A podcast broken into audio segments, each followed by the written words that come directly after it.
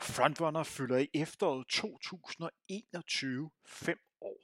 Derfor vil vi i løbet af året se tilbage på de første fem år og udgive nogle af vores gamle udsendelser igen. Første snak, vi genudgiver, er en snak, vi havde med journalist og løber Anders Legard. En udsendelse, som blev optaget i starten af maj 2019. Nogle dage før årets Copenhagen Marathon skulle afvikles. Anders fik for nogle dage siden her i 2021 årets kavlingpris, så derfor er det en god anledning til at høre denne udsendelse igen. Det er en snak om løb og motivation, samt alt det, som er vigtigere end løb. God fornøjelse.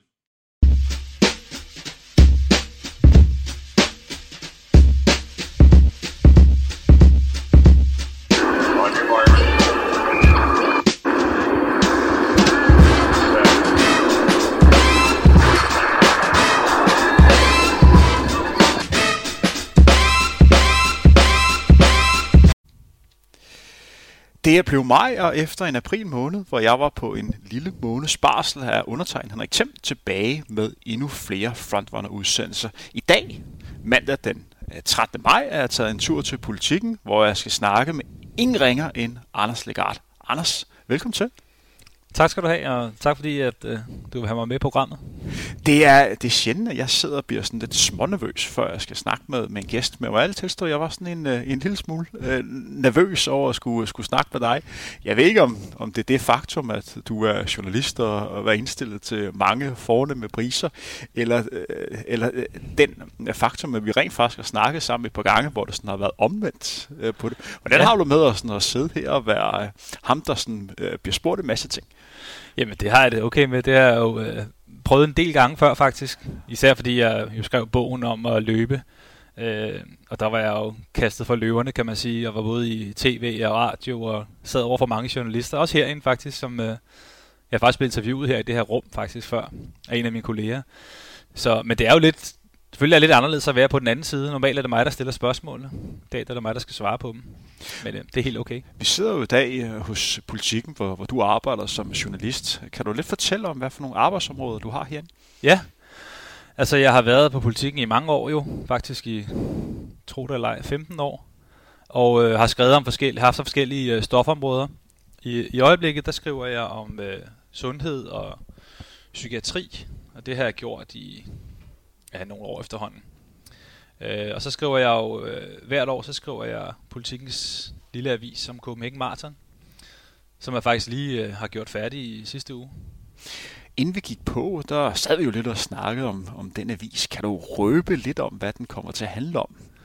Jamen, der, den er jo ikke, det er jo ikke sådan en kæmpe avis, men så der er et par forskellige øh, historier. Der er blandt andet en, et interview med, øh, med en hæpper, som giver en masse gode råd til alle dem, der skal ud og stå i Københavns gader og hæppe på søndag, forhåbentlig, hvis vi får godt vejr. Øh, og et af de råd, hun giver, det er blandt andet, at øh, husk at hæppe på alle, der løber forbi, og ikke kun lige dem, du kender. Normalt er det jo sådan, eller for mange, der tager ud og hæpper, de tager ud, og så kender de måske en eller to, der skal løbe, og så råber de og skriger af dem, og så er de stille resten af tiden. Og hun opfordrer altså til, at man hæpper på alle, for alle har brug for opmundring, når man skal løbe 42 1,2 km. Det må man sige, og det er jo et løb, der bliver afviklet øh, nu på øh, søndag. Og som altid er det jo utroligt interessant lige at, at følge med i, hvordan vejret bliver, fordi vejret kommer bare til at betyde meget, når man skal ud og løbe 42,2. De sidste par år har der været sådan en tendens til, at det har været til en varm ende. Lige nu ser det faktisk ud til, at det bliver sådan ganske hederligt, øh, hvad kan man sige, løbevejr. Nok mere for, for løberne end for, end for tilskuerne. En kort præsentation af dig, Anders. Du er, så vidt jeg er kommet frem til, blevet 45 år. Er det korrekt? Første sommer. Men Første sommer, okay. Så lad os, det kalde, dig, lad os kalde dig 44 år. Og du har, øh, ja, du arbejder herinde som, øh, som journalist, som du selv nævnte, og så har du skrevet den meget anmelderost øh, bog, Jeg løber, som også er blevet øh, til et teaterstykke. Har været spillet flere steder i, i landet, og nu er du kommet til England, er det korrekt? Jo, det er rigtigt. Den har været sat op øh, to sæsoner i træk øh, inde på det kongelige teater, og har været i den forbindelse også været på turné rundt i landet. Og så har den, er den blevet spillet, øh, så vidt jeg ved, i Stockholm og, øh, og i England også til en teaterfestival, hvor den er blevet spillet eller sat op, selvfølgelig med andre, en anden skuespiller og så videre, men øhm, og jeg tror faktisk også, at den kommer øh, op til i den her sæson, altså efter sommerferien, i København igen. Så de tager en øh, alle gode gange 3 med, med jeg løber. Når den så øh, for eksempel ryger til England, er det noget, som du får, øh, får, får viden om, eller hvordan? Ja, ja, altså jeg, får, øh, jeg hører fra, øh, der er en dramatiker, som hedder Line Mørkeby, der har skrevet et manuskript på baggrund af den bog, jeg lavede. Og når der sker sådan nogle ting, så ringer hun til mig og siger, jamen nu er der den her mulighed, og hvad siger du til det? Øh, og jeg kan jo godt sige nej, øh, og sige, det vil jeg under ingen omstændigheder, men det, sådan har jeg det slet ikke. Jeg synes jo bare, det er fedt, altså, og fedt for det kongelige teater, og at det stykke også kommer ud, og den historie bliver, bliver bredt ud. For jeg synes, det er et fremragende teaterstykke, hun har lavet. Så. Da du så teaterstykket første gang, hvordan havde du det så der? Det var en meget voldsom oplevelse. Jeg så det sammen med min kæreste, Ellen og Alice mor, hvor vi, øh, det var kun os, der så det, øh, til sådan en forvisning inde på det kongelige teater, øh, en uges tid før premieren. Og det var jo, øh, det var ligesom at tage en tur tilbage til alt det, jeg havde oplevet og havde skrevet om. Øh, og det stod bare sådan lige foran mig. Og øh, jeg vil sige, at skuespilleren Anders Jul, som jo øh, ikke ligner mig sådan set, øh, han er mindre end mig og lidt mere Altså jeg er jo meget sådan tynd starut, han er sådan lidt mere almindelig at se på. Men øh, det var simpelthen som at kigge ind i et spejl. Altså han havde, jeg synes virkelig, han havde fanget, hvordan jeg er som menneske. Øh, utrolig godt. Så det var en meget voldsom oplevelse, men en super god oplevelse var det for os begge to at se det. På en eller anden måde, ved ikke om jeg vil sige, at det var helende øh, at se det, men det var, det var i hvert fald, der var nogle ting, der faldt på plads i mit hoved. Det var sådan en god fornemmelse. Jeg blev bestyrket i, at det var det rigtige, at at sige ja til, at der blev lavet teaterstykke over bogen? Øh, din historie er jo, øh, hvad kan man sige, blevet blevet blev delt øh, meget her de sidste par år, og, og stadigvæk øh, er, det jo, er der jo meget øh, fokus på, hvad du har været igennem, og du er en stor inspirator øh, for, for mange mennesker. Hvordan er det sådan at gå rundt, når jeg kunne forestille mig, at der er en del mennesker, der gerne vil snakke med dig om det? Hvordan er det for dig? Øh, det er sådan lidt, jeg har det lidt, sådan lidt blandet med det. Det kommer meget an på, hvilket humør jeg er i, vil jeg sige. Altså, hvis jeg, hvis jeg har en god dag, eller et godt humør, eller sådan noget, så har jeg ikke noget mod at, at hilse og sige hej, og fortælle om, hvad, hvad der er sket. Og hvis jeg har en dårlig dag, kan, det, kan jeg godt blive sådan lidt sky, og bare have lyst til at, at holde mig for mig selv. Men, øh, men det er jo tit, når jeg er ude til et andet løb. Det kan være et eller andet 10 km løb over ved, øh, med start og mål ved, ved Spartas øh, hovedkontor, ikke? Altså, så der kommer der nogen, der hilser og siger, at de har læst min bog, og de er super glade for det, jeg har skrevet, og, og det er jeg jo super glad for. Altså, det er jo, det er jo for fanden derfor, at man går ud og skriver et eller andet. Det er jo for, at andre skal læse det, ikke? Så, øh, eller man kan sige, i virkeligheden oprindeligt, da jeg begyndte at skrive, der var det jo meget sådan for min egen skyld, kan man sige. Men da det så udkom, og der var så stor interesse, og jeg kunne se, at der var rigtig mange, der blev inspireret af det, og kunne bruge det til noget i deres eget liv, så det blev jeg jo glad for. Anders, hvis vi går ind og kigger på dine personlige rekorder øh, som løber, og igen må du lige rette mig, hvis der, hvis der er noget, der er forkert. Nu har jeg jo sagt, at du er blevet 45 år. Men øh, jeg, jeg skal nok rette dig, hvis du siger, at jeg har løbet langsommere, end jeg har i virkeligheden. Sådan er det så som løber. Men øh, den første er jeg nu rimelig sikker på, det er, at du har løbet 2.33 på maraton i, øh, i Tokyo tidligere i år. Ja, det er rigtigt, for to, to måneder siden. 2.33-23 for at være helt præcist. Det er brutotiden. Det er der er nødt til at rette dig. 2.33, 13. 13, okay. De 10 sekunder, de er, de er vigtige. De er vigtige. Øh, og, og det er løb, som vi skal, vi skal snakke om senere. Ja. Så er der løbet 15 54 på, på 5.000 meter det er rigtigt. Øh, på banen. Og øh, 33.08 på, på 10 km. Det er også rigtigt. Indtil videre, der sidder lige skabet de sidste to, de har været rigtige. Og så 1.13.05 på halvmarathon. 1.13.00, for det skal være løgn. 1.13.00? Ja. Så, det er nok også en brutotid, det der, ja, ja. fra hvor, hvor var det hen? Det var i, øh, hvad hedder det, Prag sidste år. Og så løb jeg samme år i efteråret, i, i hvad hedder det, San Sebastian, løb jeg 1.13.01. Det var helt genialt. hvad, hvad, hvad, hvad tænkte du sådan? Fordi jeg har prøvet at være tæt på den der grænse, hvor man sådan kommer ja. løbende ind. Er der sådan, du tænkte, damn, hvorfor kunne jeg ikke lige komme under? Ja, Eller var det bare, hvad du havde på dagen? Jeg havde, ja, begge løb, kan man sige. Altså før jeg kom fra en personlig rekord, sådan lige under 1.15, så øh, at komme derned var super fedt for mig. Men altså, jeg vil da gerne, næste gang jeg løber et halvmarathon, vil jeg da gerne under 1.13 i hvert fald. Hvad for en af de her tider er du mest stolt af? Øh, det er klart maratontiden. Altså, det er, jeg er maratonløber. Alt det andet, det er ekstra, som, øh, som kommer undervejs. Jeg træner stort set aldrig specifikt til 5 og 10 5, 5 km og 10 km. Altså, som kræver... Nu skal jeg jo ikke kloge mig alt for meget. Jeg er jo ikke træner. Det er jo dig, der er træneren. Men det kræver jo, at man piner sig selv lidt mere på nogle kortere intervaller, end jeg har for vane at gøre. Øh, og jeg synes, min styrke, det er helt klart min udholdenhed. Øh, og den kommer bedst til udtryk på maraton. Og jeg synes også, at min maratontid er bedre end de andre tider.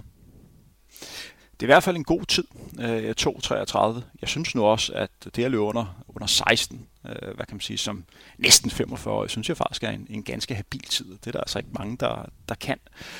Inden vi sådan går rigtig i gang med, med dagens program, så er jeg forberedt nogle små, korte spørgsmål, som jeg ja. lige vil, vil stille. Jeg kaster bolden op, og så håber jeg, at du, du griber bolden, og så det gør jeg. Og, og kaster den tilbage mod mig. Anders, ganske kort. Hvad er dit yndlingsløbpas? Det er en lang tur på mindst 25 km og gerne 30-35 styks med en masse hård tempo undervejs. Øh, jeg tror faktisk, at min yndlingspas det er det hårdeste pas, man løber før et maratonløb. Det, som vi kalder kongepas. Ja, som for mit vedkommende de sidste par gange har ligget på lidt over 35, 35 37, 38 km. Og hvorfor lige den type træning? Nogen vil måske kalde det rimelig hårdt. Det er sindssygt hårdt, og, øh, og jeg begyndte også at løbe det på en anden måde, end jeg gjort tidligere, hvor jeg tidligere har løbet øh, langsom opvarmning og langsomme joggepauser mellem øh, tempostykkerne. Så løber jeg nu ret hurtigt opvarmning og ret hurtigt mellem øh, tempostykkerne. Så min puls kommer aldrig rigtig langt ned, så det er faktisk hårdt hele tiden for bedst muligt at simulere situationen under et maratonløb, uden at være et maratonløb. Øhm, og det jeg kan mærke, det er, at når jeg ligesom kommer ud på den anden side af de 20 km, så kører min krop bare stadigvæk super godt, øh, og jeg kan fortsætte. Så jeg har haft de sidste, især mit, øh, mit pas, mit sidste dronninge kongepas op til Tokyo Marathon. Det gik helt forrygende. Så det er nok mit yndlingspas, tror jeg. Men det er jo ikke så tit, man løber det, så det, så det er generelt de der lange ture over 25 i rimelig hårdt tempo. Det er det bedste. Er det der, du får selvtillid op imod konkurrencen? Er det ved sådan et favoritpas? Ja, det er det, det, er det nok. Altså, jeg, øhm, jeg løber meget på mine følelser, og, øh, hvis jeg, øh, og de der pas der, de plejer som regel at gå godt, og det er jo altid rart. Altså de der lange pas. Jeg plejer også at trampe lidt ned til dem faktisk, eller have nogle dage, hvor jeg løber stille og roligt op til i hvert fald, så jeg ikke er helt smadret, når jeg skal i gang. Men det er der, jeg tanker selvtillid. Det er på de der lange ture, for det er der, jeg bliver bekræftet i, at, øh, at jeg har en god udholdenhed, og jeg kan blive ved at holde lidt rimelig højt tempo øh, i lang tid. Hvad er det bedste ved at løbe, Anders? Hvor lang tid har du? du starter bare. Jamen, det bedste ved at løbe, det er, det er, at det gør mig en tilstand, hvor jeg er i stand til at være i lige det øjeblik, jeg er i gang med. Jeg synes noget af det sværeste ved tilværelsen, som kun er blevet sværere faktisk for mig, efter at Ellen døde, det er at være til stede i, i nuet, i øjeblikket, i det, der sker lige nu, og ikke øh, lade sindet vandre tilbage i fortiden, eller lade det forandre frem i forhold til, hvad skal jeg nu, hvad skal der ske om en uge, hvad sker der den næste kilometer. Men øh, det bedste ved at løbe, det er, og det er ikke altid, det kan lade sig gøre, men det er også at kunne opnå den situation, hvor du kun tænker på dit næste skridt, og mærker dit øh, åndedræt og dit hjerteslag. Får du den øh, følelse, øh, når du løber sammen med andre, eller er det primært, når du løber selv? Den kan jeg sagtens få, når jeg løber sammen med andre. Øh, men jeg tror, jeg primært får den på de lange, hårde ture, hvor jeg kommer ind i en god rytme. Men jeg har godt fået den også sammen med nogle af mine venner fra Indbro Running, hvor vi er ude og, det kan være, hvor vi er ude at jogge, eller hvor vi er ude at løbe en tur ude ved Uderslev Mose, hvor vi bare snakker om et eller andet og løber afsted og hygger, så pludselig så er tiden gået, og man er tilbage. Det holder jeg enormt meget af. Det er jo ikke nogen hemmelighed, at uh, nu springer lidt i forhold til det de uh, spørgsmål, som jeg havde forberedt, for jeg synes, det er relevant uh, i, i forhold til uh, snakken. Når du skal ud og løbe en, en lang tur, øh, kan du nogenlunde styre, hvad du kommer til at tænke på? Overhovedet ikke. Altså, øh, det var, da jeg startede med at begynde at løbe, jeg, hvis jeg må starte, svare lidt på en anden måde. Altså, jeg kan ikke styre, hvad jeg tænker på. Det synes jeg er umuligt. Øh, men det er som om, der er nogle temaer, der ligesom popper op i mit hoved tit, når jeg løber. Og det er, det er en blanding. Altså, det kan være noget med at føle en styrke. Det synes jeg tit, jeg gør, når jeg løber. Især de lange ture føler jeg en styrke. Og så føler jeg en øh, ro i min krop, øh, hvor jeg ikke... Selvom det er hårdt, så føler jeg en ro, hvor jeg ikke er stresset og ikke tænker på dårlige ting, og ikke er plaget af dårlige minder og dårlige tanker om, hvad der skete med min datter, da hun var syg og døde for sit liv. Altså det, øh, det er sådan, på den måde, at det, det gør mig i stand til bedre at håndtere mit liv, øh, når jeg løber. Og det er nok de ting, der, der popper op, når jeg er ude at løbe. Det, det styrker mig. Hvis vi lige spoler lidt videre, fordi nu vi snakker om, hvad det, bedste er øh, ved at løbe. Hvad er det værste ved at være løbe, hvis der findes nogle ting?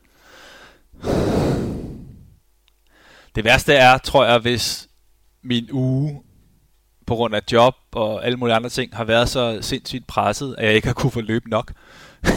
det er faktisk det værste. Det værste ved at løbe, det er, når vi kan gøre det nok.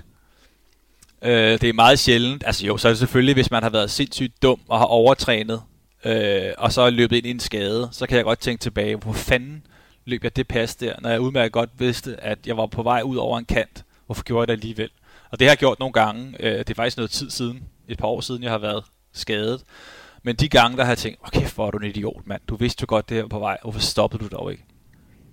Hvis vi øh, går lidt videre, hvad er dit yndlingssted at løbe? Har du et område, hvor du bare bliver ekstra glad i øh, at, løbe ved? Jeg, vil, jeg vil sige, jeg løber jo klart mest i København. Øh, så jeg vil tage... Jeg vil... Men, men har du steder i København, ja, jeg hvor, har hvor du ved, at det her, det giver mig energi? Ja, der er tre steder, tror jeg, som jeg vil sige er mine favoritsteder i København. Og det er lidt til forskellige slags ture. Mange af mine... I perioder løber jeg meget om morgenen. Øh, jog, rolig joggetur om morgenen. Og det er stort set altid... Øh, jeg bor på Østerbro lige ved Trianglen. Og løber stort set altid nede ved Lange Linjer og Kastellet. Øh, og især på den her tid, tid af året, hvor solen lige er stået op, der er det altså helt forrygende at løbe ud langs lange linjekajen og frem og tilbage derude og rundt om kastellet. Og hvis man skal se dig en morgen øh, løbe rundt dernede, hvor tidligt skal man så op? Jeg vil sige, lige i øjeblikket gør jeg det ikke, men når jeg gør det, så øh, er det omkring ved 6-tiden, jeg løber rundt dernede. Og er der andre steder, du nævnte, der var? Ja, så er der øh, Uderslev Mose. Der kan jeg rigtig godt lide at løbe. Der løber jeg tit ud. Øh, løber tit ud sammen med, no- med nogle af mine venner fra Inbo Running, hvor vi øh, har nogle gode ture derude rundt om mosen. Det er dejligt varieret. Øh, der er noget grus, der er noget asfalt, der er nogle træer, der er noget grønt. Der, det er dejligt at løbe rundt derude. Øh, og så løber jeg jo på øh, det, som øh, blandt løbere efterhånden er blevet døbt Legard Loopet, som er en temporundstrækning rundt om øh, Fældeparken øh, med udgangspunkt i, at det er på Øster Allé, Blejdomsvej, Tagensvej og så Nørre Allé. Sådan en øh, lidt skæv firkant på 3,4 km.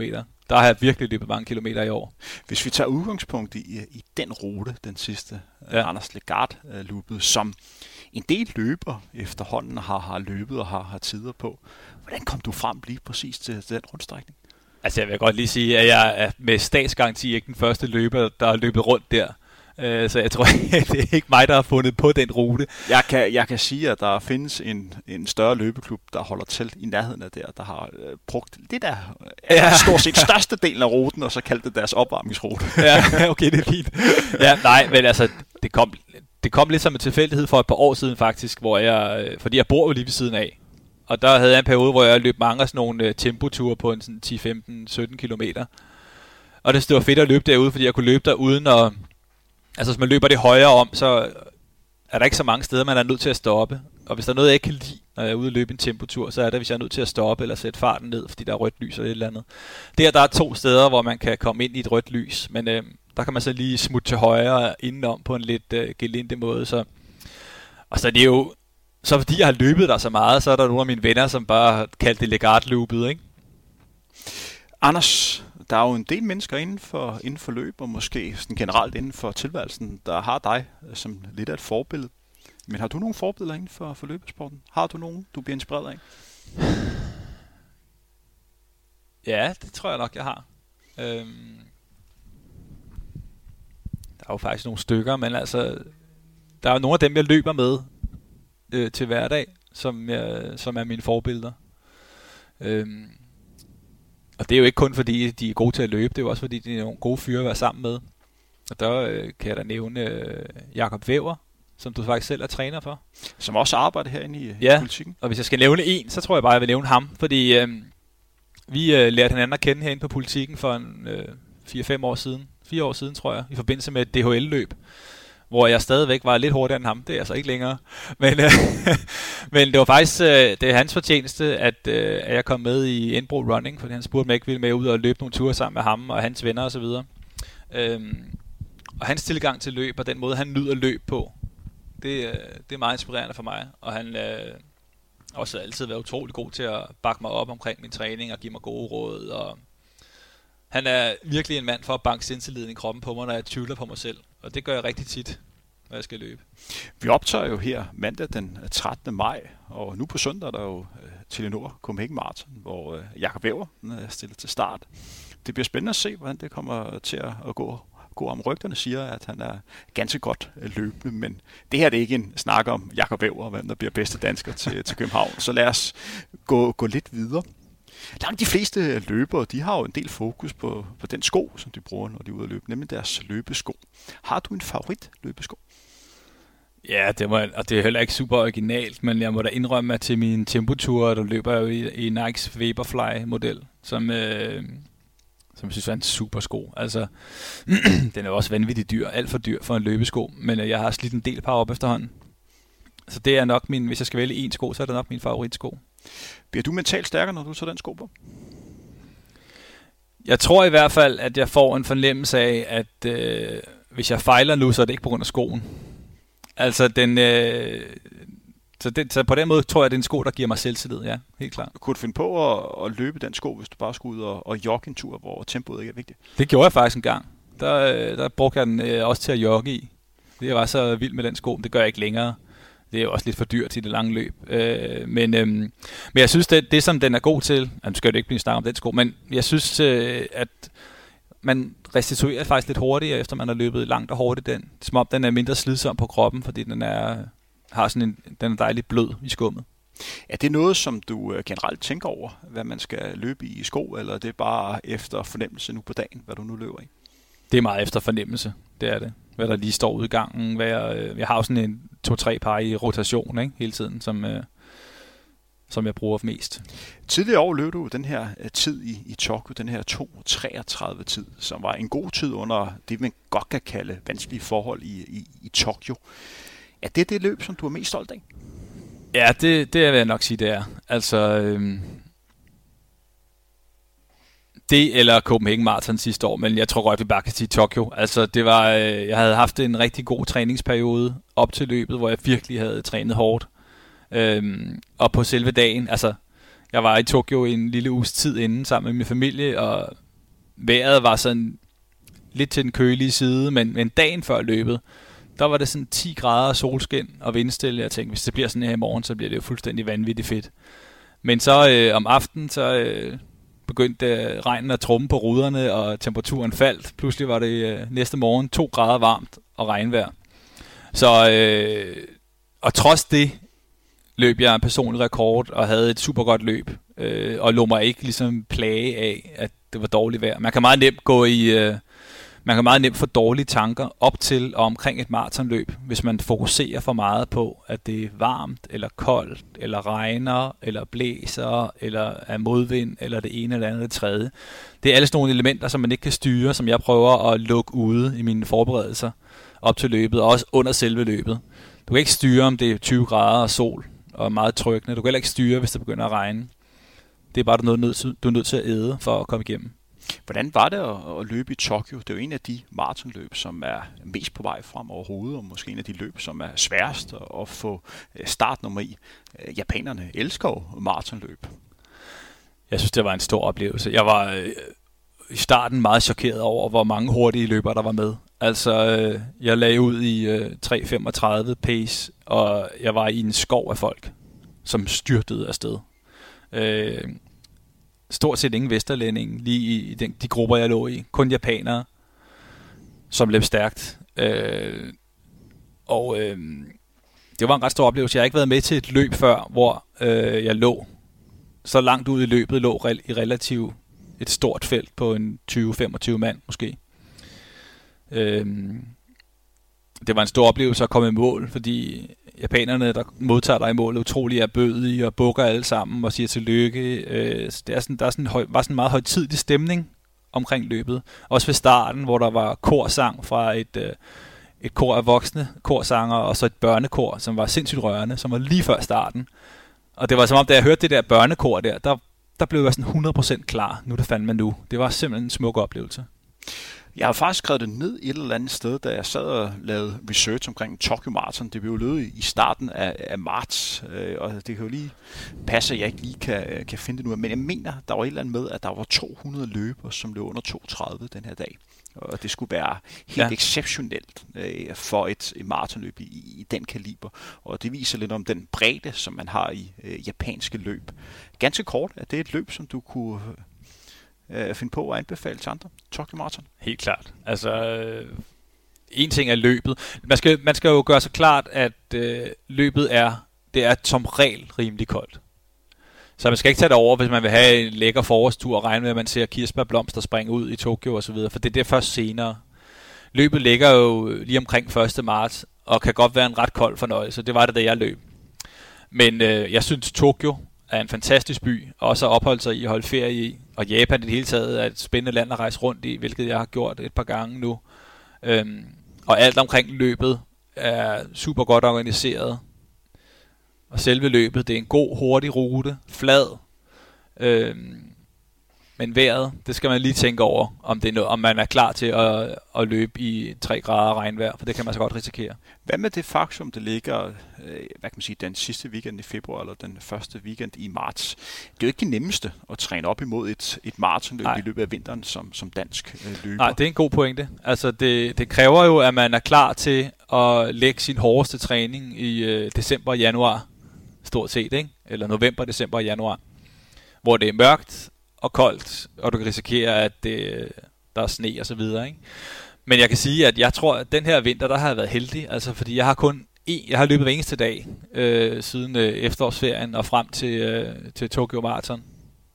Øh, og øh, jeg tror kun, jeg har været uden en enkelt dag eller to, hvor jeg har løbet i sne eller snude eller et eller andet, som har været problematisk at løbe i. Jeg har ikke været på løbebånden eneste gang. Så det kan godt lade sig gøre. Men er noget af svaret her ikke, at øh, du sådan rent mentalt er, er stærkere end så mange andre løbere, så du er i stand til at kunne gennemføre de her træningspas, når, når vejret bliver lidt, øh, lidt barsk? Jeg ved ikke, om jeg mentalt er stærkere end andre løbere, men jeg ved i hvert fald, at, at dårlig vejr er ikke noget, altså kulde og regn og sne er ikke noget, der påvirker mig negativt, når jeg løber. Bliver du mere motiveret af det? Jeg kan godt på en eller anden måde blive mere motiveret af det faktisk, og bruge det som en... Øh, bruge det i min kamp for at, at løbe godt, eller have et godt pas, at selvom, jeg prøver at sige til mig selv, at selvom det regner og sner, så kan du godt klare det her. Du smadrer igennem det her pas, selvom det øser ned. Det gør egentlig, det giver også egentlig styrke, at man kommer igennem de der pas i dårligt vejr. Og det var jo et løb, hvor det dårlige vejr gjorde, at der var rigtig mange løbere, som tabte en del tid på, øh, på sidste halvdel øh, på det. Da du kommer ud på den sidste halvdel af det her maratonløb, og du kan se vejret begynder at blive øh, endnu mere barsk, end man sådan lige kunne forvente, at det begynder at blive, blive hårdt. Du har lidt nævnt det tidligere, hvordan du sådan konkret arbejder, øh, arbejder med det. Men hvis vi sådan går endnu mere sådan i, øh, i dybden med, hvordan du sådan reelt gør, øh, når det begynder at blive lidt hårdt, kan du komme med endnu flere fif til øh, de løber, der eventuelt skal løbe på, på søndag? Ja, Jamen det vil jeg gerne prøve. Altså, det, med Tokyo Marathon var det jo sådan, at det regnede fra start til slut. Altså, og det regnede meget i starten, øh, og vi stod en time i startboksen og vente på at komme afsted, så jeg havde faktisk, øh, jeg havde sok, da løbet begyndte. God gammeldags sok, som om jeg havde haft gummistøvler på og var trådt ned i en sø eller et eller andet. Og, øh, men det som, det som hjalp mig, tror jeg, undervejs, det var, at jeg blev aldrig sådan super afkølet jeg holdt på en eller anden måde en god kropstemperatur. Og, øhm, og det, som jeg, jeg gjorde undervejs, det er, at jeg suger meget næring ud af de løbere, der er omkring mig øh, til sådan et løb der, hvor det er en masse, jeg ikke kender, hvor jeg løber. Og jeg kan se, at der er nogen, som har lagt hårdt ud, som jeg kommer op til. På et tidspunkt ved 25, der ligger jeg et stykke bag en stor samlet gruppe, som jeg får hældet ind. Øh, og den gruppe, den ligger jeg i en periode, hvor efter at den går i opløsning, og den går i opløsning, fordi mig og et par andre løbere løber fra gruppen, eller de andre falder fra simpelthen. Og det er sådan noget, når sådan noget sker, så siger jeg, så siger jeg simpelthen direkte til mig selv, jeg taler til mig selv ude i løbet, siger, sådan, det kører nu, det kører nu. Du kan godt bare trykke på, tryk på, kom nu, tryk på. Jeg siger det til mig selv, sådan nogle små mærkelige ord, øhm, for ligesom at, at styrke mig selv og hype mig selv op, selvom det er sindssygt hårdt. Og så øh, prøver jeg meget at gøre det samme til et race på et maraton som det er i Tokyo, som jeg gør til træning, og det er ikke hele tiden at fokusere for langt frem og tænke, åh, oh, der er jo 18 km til mål, det er jo helt ulideligt langt, øh, og jeg er jo allerede fuldstændig smadret, hvordan skal det nogensinde gå? Jeg prøver meget at være i den kilometer, jeg er i gang med, og endnu bedre at være lige i den 100 meter, jeg er i gang med, eller de skridt, jeg er i gang med, helt optimalt. Og fokusere på at blive ved med at holde mit tempo, øh, holde min løbestil, selvom det er hårdt. Og ikke lade hjernen vandre for meget ud mod, åh, oh, for 35, det er der jo utrolig langt til, og så videre, og så videre. For jeg tror, at hvis man, øh, hvis man lader, lad hjernen vandre for langt, eller sindet og tankerne vandre for langt frem i løbet under et maratonløb, så bliver man svækket mentalt. Og hvis du bliver svækket mentalt, så vil du også have en større tilbøjelighed til øh, at sætte tempoet ned. Jeg har tidligere haft også øh, lidt problemer med at, at, at blive for tilfreds mod slutningen af et maratonløb. Hvis jeg kunne se, at jeg er på vej mod en PR, og så sige, okay, det er godt nok sådan her, og nu kan jeg godt lidt fod lidt for speederen og ikke lide så meget. Og der var jeg bedre til i Tokyo, øh, selvom jeg faktisk tabte tid mod slutningen, var jeg bedre til at blive ved med at sige til mig selv, også efter 35, tryk nu på, tryk nu på. Øh, så jeg, så jeg bruger meget, jeg bruger utrolig mange kræfter på den der mentale kamp i et maratonløb, som alle også kender. Og nu når vi taler om Jakob Væver, så kan jeg huske, at øh, på et tidspunkt, der sagde han til mig, at øh, når han løb et maratonløb, så var der omkring 100, i hvert fald 100 gange i løbet af det løb, hvor han var lige ved at stoppe. Fordi det var så hårdt, eller hvor han tænkte på, at jeg stopper sgu bare nu. Han stopper jo aldrig, han løber videre. Øh, men, jeg, men det er lidt det samme, at den der djævel der, som der er i et maratonløb med du kan jo sagtens stoppe, og så fjerner, så fjerner du pinslerne. Men det der med at blive ved med at kæmpe igennem, det er en for evig forhandling, som bliver værre og værre, jo længere du kommer ud i løbet. Øh, og især på de sidste 10 km og 5 km, der er den forhandling virkelig svær at vinde. Og det, skal man, det tror man skal have meget erfaring og løbe rigtig mange maratonløb for, for at vinde den der kamp der. Og det, det, det er jeg blevet bedre til, med at sige, med tiden. Anders, op til denne udsendelse, der sendte du et videoklip øh, til mig, øh, der viser, at du løber de sidste 100 meter af øh, Copenhagen Marathon øh, for sidste år eller for, for to år siden. Og med alle tilstå, at jeg blev sgu lidt rørt af det. Fordi det, man ser der, det er jo, det er jo løber. Ja. Der er i det her tilfælde, hvor man kan se, at det her, det betyder noget for dig. Altså, ja. du, øh, følelserne sidder helt ude på tøjet, og du er bare jublende lykkelig, da du kommer over i en overstregen. Man kan bare se det her, det, Øh, det betyder noget. Og, og det gjorde en forskel for mig, da, da jeg sad og kiggede på det. Det var, det var stærke billeder. Nu skal vi snakke sådan lidt om, om følelser. To mænd, der sidder og snakker om følelser sådan mandag ja, det formiddag. Kan det kan godt være stærke sager. Men når du sådan går ind til løb, øh, og, og ved, at der er sådan øh, følelsernes øh, legeplads, er det noget, som du ser frem til, eller måske også en lille smule frygter? Hvordan nu, nu jeg reagerer? Ja, det gør jeg virkelig. Altså, jeg frygter det op til et løb. Jeg kan godt have den der følelse, og det tror jeg, der er mange, der kender, at jeg bare gerne vil om på den anden side. Eller hvis jeg bare kunne skrue tiden en uge frem nu, så er jeg forbi det helvede, jeg ved, jeg skal igennem. og det er jo derfor, det er jo fuldstændig vanvittigt med løb, ikke? At det er, især maratonløb, at det er jo så sindssygt hårdt, men alligevel gør man det. Altså det kan jeg jo godt bruge timer på at bokse rundt med i mit hoved med. Hvorfor helvede bliver vi ved med at gøre det, når det er så vanvittigt ulideligt hårdt? Og den sidste time er jo ren skærsild at komme igennem. Ikke? Øh, og det har jeg altid i den sidste uge op til, øh, op til et løb. Øh, jeg vil sige, at til Tokyo Marathon for eksempel, der, der var jeg sammen med min familie derovre, og den, vi ankom 5-6 dage før løbet, og jeg vil sige, at jeg var nok en lidt bedre udgave af mig selv efter løbet, end jeg var i de der 4-5 dage op til løbet, øh, hvor jeg var meget, altså hele tiden, jeg var sådan lidt citrende, fordi at jeg så gerne, det er jo fordi man så gerne, jeg vil gerne have, at det gik super godt. Jeg vil gerne have, at jeg fik noget ud af den hårde træning, jeg har lavet, i form af øh, en kanon oplevelse og en øh, hurtigere tid, end jeg har løbet tidligere. Øhm, så derfor så bliver jeg voldnervøs op til løbet. Og især de sidste par dage op til et maratonløb. Uanset hvor mange maratonløb jeg har løbet, så bliver jeg skide nervøs. Og øh, kan godt få lidt problemer med at sove, men så når man først er i gang med løbet, så forsvinder det jo med det samme. Den der nervøsitet, så er den jo bare væk. Lige så, startskud løb. Så, så, så det er følelsen af, at det her, det vil du rigtig gerne. Kombineret ja. med, med naver, der ja. sådan gør, at følelserne får, får frit leje. Ja, det er jo... Øh, basically tror jeg, det handler om, at jeg er bange for at skuffe mig selv. Og, øh, og det er fordi, at jeg øh, nu er efterhånden blevet sådan rimelig god til at løbe, så jeg bliver ved med altså at stille højere og højere krav til mig selv.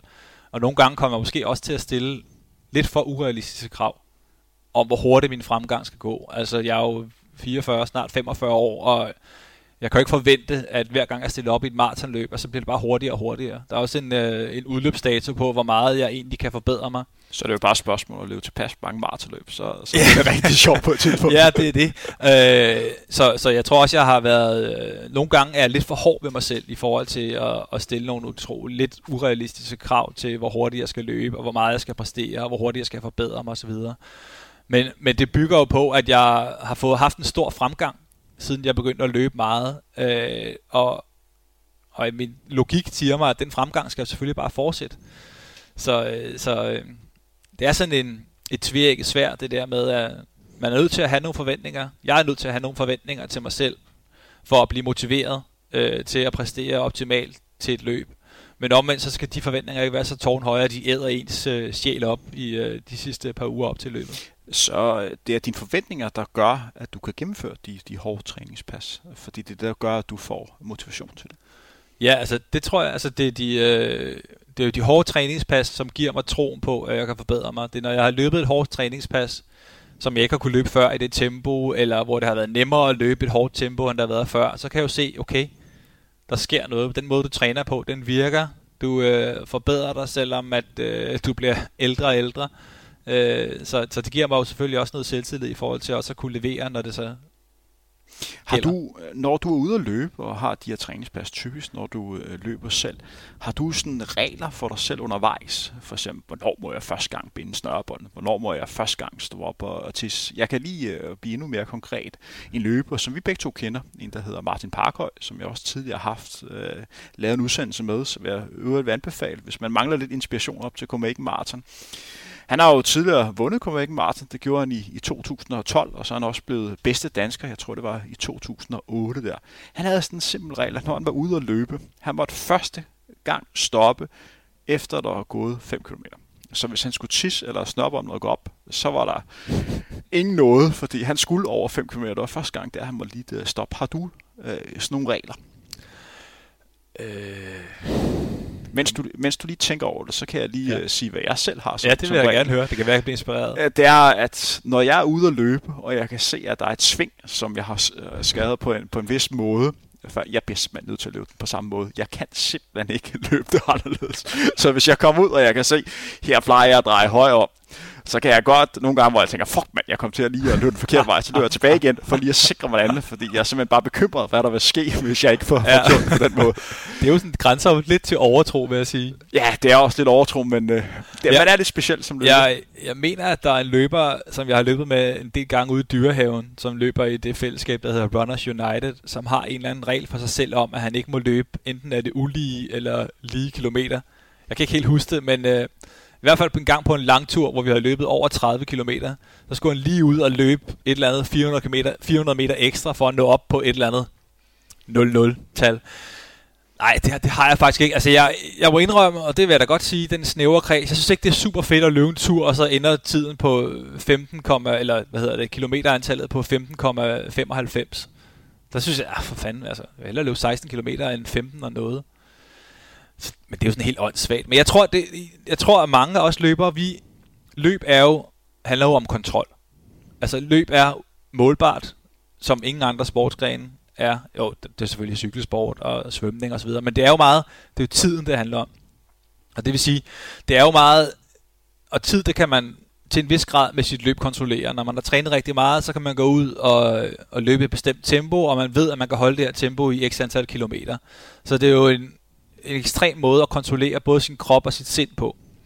Og derfor så tror jeg, at, at os, der løber rigtig meget, ud over den kontrol med, at vi skal løbe så og så langt, i så og så langt tempo, og så vil vi også være tilbøjelige til at, at opstille alle mulige øh, regler for os selv, som vi så også kan kontrollere. Øh, I et eller andet håb om, at vi kan kontrollere hele vores tilværelse helt ned til mindste detalje. Men der vil jeg bare sige, at det kan man ikke. Altså, der kan ske alt muligt, og det er jeg jo så et øh, rimelig levende bevis på. Øh, så man kan godt prøve at tilrettelægge sin tilværelse og sit løb helt minutiøst. Men man skal bare være opmærksom på, at både i livet og i løbet, der, kan komme, der kommer alt muligt på tværs, som tvinger en til at skifte spor og retning og håndtere nye øh, udfordringer. Så jeg har ikke rigtig noget, når jeg er ude at løbe, hvor jeg tænker, at jeg skal gøre det sådan eller sådan og sådan. Jeg prøver at holde så få pauser som muligt faktisk. Men det har ikke noget, det har ikke noget at gøre med, øh, hvad kan man sige, det er et rent træningsmæssigt formål, at øh, hvis jeg er ude og løbe en lang tur, så vil jeg helst undgå at holde alt for mange pauser, for at få det til at minde mest muligt om situationen, hvis jeg skal ud og løbe et maratonløb. Hvis vi sådan har fokus på igen øh, de her følelser, øh, kan du huske sådan første gang, du er ude at løbe, hvor du lige pludselig vil mærke i, det er, at det vækker noget i mig? Ja, det kan jeg sagtens huske. Øh, og så tror du, at jeg vil sige et eller andet med en eller anden tur øh, i fældeparken eller et eller andet. Men så tror jeg faktisk, at jeg vil øh, nævne, at da jeg gik i øh, 7. klasse eller 6. klasse eller sådan noget, der løb jeg øh, 800 meter i skolen, hvor øh, jeg kom i mål 100 meter foran de andre, tror jeg. 50 meter måske foran de andre. Og den der følelse af, jeg synes bare, jeg kunne blive ved med at løbe dengang. Øh, jeg gik til fodbold, og jeg løb og løb og løb og løb solen sort på, på, på midtbanen der. Og jeg kunne ikke forstå, at de andre blev trætte. Så allerede dengang, da jeg var barn, der havde jeg sådan, fik sådan en fornemmelse af, at hold kæft, du kan fandme finde ud af at løbe. Øh, så, så jeg tror allerede, allerede da jeg var lille, vidste jeg godt, at jeg kunne godt finde ud af at løbe. Men det var først noget, jeg har begyndt på her, meget sent i livet, kan man sige. Det næste, jeg lige skal, skal høre dig om, det er, at hvis du kunne vælge en valgfri person, og det vil jo sikkert være en person inden for, for løbeverdenen, som du kunne løbe en, øh, en lille løbetur med. Med andre ord, hvem kunne du godt tænke dig at lære lidt bedre at kende, mens du løber? Jeg nåede aldrig at løbe øh, en tur med Henrik Jørgensen, desværre. Som jo døde tidligere på året. Kongen. Kongen. Ham ville jeg meget gerne have løbet en tur med. Øh, ham ville jeg meget, meget gerne have lært at kende og prøve at forstå, hvad det var, der øh, drev ham til at løbe så meget, som han gjorde. Jeg kunne rigtig godt, det ærger mig faktisk utrolig meget, at øh, jeg ikke nåede det. Og det er jo meget egoistisk at sidde og sige her, når en, en menneske er død, og hans familie sidder tilbage, men hvis jeg skal være lidt egoistisk, så vil jeg virkelig gerne have været ude og løbe en tur med ham, og lært ham at kende. Og ja, det vil jeg rigtig gerne have gjort. Jeg tror, han vil kunne lide at, at løbe en tur med dig, fordi det er, det er 100% kærlighed for, øh, for, for løbesporten øh, for ham. De gange, som, som jeg har, øh, har haft den fornøjelse at løbe med ham, så en af de ting, som, som jeg blev mest mærke i, det var, at han havde den regel for sig selv, at hver eneste gang han mødte en løber, så skulle han hilse på velkommen. Så skulle han sige hej. Og det var sådan en regel, som jeg tog lidt med mig, når jeg løb på, på Bornholm. Det var, at hver eneste gang man mødte en anden løber, så skulle man, øh, så skulle man smile og, og vise overskud. Så det, det synes jeg var en meget god øh, leveregel øh, på det. Anders, vi er jo i gang med en valgkamp. Der skal jo snart være hele to valg øh, i, i Danmark. Du arbejder som, som journalist. Hvor meget fylder det ind hos jer i øjeblikket? Jamen, øh, nu kan du se, hvis du lige drejer hovedet lidt til højre, så kan du se derovre, bag vinduet derovre, der står Mads samlet til, øh, til et redaktionsmøde. Øh, og det er på indlandsredaktionen, hvor jeg egentlig også skulle være, hvis jeg ikke sad her. Men øh, der står de lige nu og snakker om, hvad der skal være i avisen i morgen, om valgkampen, og de snakker om, øh, jeg ved ikke, hvad, hvad de snakker om. Jo, de snakker nok om, at øh, kristendemokraterne har valgt, at øh, næstformanden skal afløse formanden gennem hele valgkampen. Og de snakker sikkert også om øh, Rasmus Paludan, og hvordan man skal håndtere og skrive artikler om ham, og hvad man skal gøre, og hvordan man skal dække det øh, fænomen, som han er blevet. Og de snakker sikkert også om pension, og måske lidt om sundhed og psykiatri. Så det fylder jo alt herinde i øjeblikket. Øh, det er jo... Øh, valgtrummerne har bullet længe, og nu øh, blev valget så udskrevet i sidste uge, så det er, det er noget, der fylder meget på sådan en arbejdsplads her. Hvordan ser en typisk arbejdsdag ud for dig herinde? Jamen, øh, jeg møder typisk ved en, en 8-tiden eller sådan noget. Det er der 8. Og så har vi øh, små redaktionsmøder ved lidt over kvart over otte, måske halv ni, hvor vi lige aftaler, hvad for nogle, øh, hvad vi har gang i. Måske har vi noget, der skal i avisen allerede dagen efter, og måske arbejder vi på lidt øh, længere, med lidt længere øh, udløbsdato, kan man sige, på, øh, på det, vi laver. Det er sådan, vi arbejder meget, jeg selv arbejder meget i sådan to gear. Der øh, nogle ting skal laves hurtigt og i avisen dagen efter, og andre ting er noget, der har en deadline på måske et par uger eller tre. Nu har jeg jo lige lavet uh, maraton-tillægget, som jeg plejer at lave, og det, uh, det er noget, der tager øh, som bliver forberedt sådan et par måneder i forvejen, hvor jeg begynder at tænke over, hvad skal der stå i det, og lave aftaler og så videre. Mens jeg laver andre ting også, og så strammer det til til sidst, hvor man skal have skrevet artiklerne og så videre. Så, så det er meget sådan, øh, det er meget varieret faktisk. Og så jeg, går jeg hjem ved en fire tiden typisk. Nogle gange senere, nogle gange lidt før. Anders, du laver vi en lille leg. Vi har inden for den politiske verden, der har vi jo partier, der sådan er, er spredt ud på, øh, på, hver sin, på hver sin fløje. Så er der nogen, der er sådan lidt mere på, på midten. Hvis vi nu slår en krølle over til, over til løbeverden, og så har vi på, på den ene side har vi, øh, har vi Bente, der rigtig godt kunne tænke sig at løbe, øh, at løbe 5 km uden at, uden at stoppe. Det er hendes mål med træning. Så på en anden fløj, det kunne være peanutbot, ministeren, der ligger bare og kværner derude. Der er bare usædvanligt glad til for bare at løbe, løbe cirkler og gøre det i et stabilt højt tempo. Det kunne også være sådan en som Thijs Nihus, der lige har løbet 2.14 på maraton. Det kan også være en Abdulat, som nok er Danmarks øh, bedste langdistansløber lige nu. Hvis du skulle placere dig mellem de to fløje, hvor vil du så, hvor vil du så placere dig selv? Jeg vil sådan lige et sted midt mellem Bente og Abdi. Nej, det ved jeg ikke. Altså, ved jeg sgu ikke. Altså, hvis man kigger på, øh, på mine tider og sådan noget, så er jeg vel i den bedre halvdel i hvert fald. Det vil da godt, så langt vil jeg da godt gå og sige. Men jeg, jeg har ikke, øh, jeg har altså ikke noget begreb om præcis, hvor mange der er hurtigere end mig, og hvor mange der er langsommere end mig. Men jeg går ud, jeg tror, at der, der er helt sikkert flere, der er langsommere end mig, end der er hurtigere end mig. Det løber. kan vi også være, det kan jeg sige med, med sikkerhed også er, er tilfældet. Det jeg også vind på i den forbindelse, det er, hvordan vil du gerne fremstå som løber? Er der nogle ting, som der, der er vigtige for dig? Du er en af de løbere, som jeg synes personligt, der er allerbedst til at beskrive, hvordan det er at løbe og sætte uh, tanker og, og handling bag. Ja. Jeg gør mig faktisk ret få overvejelser om, hvordan jeg fremstår som løber. Er det noget, der kommer til dig, når du skriver? Om ja, det er det. Det er meget... Øh, altså, hvis jeg har været ude og løbe en tur og, og er i, i et eller andet godt flow, når jeg kommer hjem og har lyst til at skrive noget, så gør jeg det. Det er aldrig sådan planlagt på den måde. Øh, så jeg tænker ikke så meget over, hvordan jeg skal fremstå som løber, udover at jeg prøver at være venlig. Øh, hvis jeg møder fremmede, som gerne vil snakke øh, om, ja. om løb og så videre. Øh, men, men herinde, for eksempel på politikken, der er jo, der er jo tit mange, der kommer og, og spørger mig til råds, og siger, at jeg vil gerne træne op til at, at løbe amitageløbet, eller løbe en 5 km og så videre. Og øh, hvis der er en ting, jeg ikke kan finde ud af, så er der at give andre råd om, hvordan de skal løbe. Altså, det ligger mig utrolig fjernt. Fordi jeg er jo slet ikke øh, inde i deres, ved slet ikke, hvad de kan, og hvor meget de kan holde til at løbe osv. Så, videre. så hvis der kommer nogen, der beder mig om at, at hjælpe dem med at lave et, øh, et program til, øh, til at træne op til at kunne løbe DHL eller et eller andet, så får jeg fuldstændig blanke øjne. Det kan jeg slet ikke. Altså, jeg, det aner jo intet om. På den måde er jeg jo ekstremt selvoptaget som løber, tror jeg. Det tror jeg, mange løbere er, og jeg er der nok i, i endnu højere grad. Jeg er meget fokuseret på mit eget løb, og så lige på dem, jeg kender rigtig godt, øh, og, øh, og er personlige venner med, hvordan de klarer sig, og hvordan de træner. Øh, og der øh, håber jeg, at jeg også er med til at inspirere dem, og de inspirerer mig i høj grad. Det er sådan en lille lukket kreds, kan man sige, hvor øh, der er mange, der øh, løber ret hurtigt, som jeg øh, suger næring ud af. Og, øh, og øh, håber også, at jeg øh, bidrager med noget i, øh, i den sammenhæng. Men jeg tænker aldrig rigtig over, hvordan jeg ligesom skal fremstå og vil fremstå. Det, det, det tror jeg simpelthen ikke, øh, det evner jeg. Altså, men jeg er alt for meget i mine følelsesvold til at være strategisk omkring, hvordan jeg skal optræde over for andre mennesker. Du er en del af det løbefællesskab, som hedder Indbro, øh, hvor jeg også engang har den fornøjelse at løbe lidt med.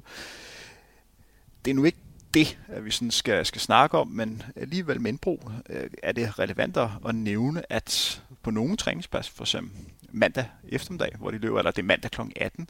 Det er nok der, hvor flest løber øh, med høj sportslig øh, niveau øh, mødes og, og løber en tur sammen. Så man skal bestemt ikke negligere det med at løbe et løbefællesskab som indbro. Hvis du går ind og kigger på, hvor mange løber, som møder op til træning, så er det nok dem, øh, der har det højst sportsniveau. niveau. Også bedre end en løbeklub som Sparta eller Odense eller eller AGF. Der er simpelthen en stor mængde løbere, som ligger og løber en mandagstur på under 400 øh, i gennemsnit. Så der er løbere med, med højt sportsligt niveau, og du er også en del af en gruppe løbere, som måske er øh, lidt mere ambitiøse øh, på det, og også nærmer sig rigtig gode øh, sportslige øh, resultater.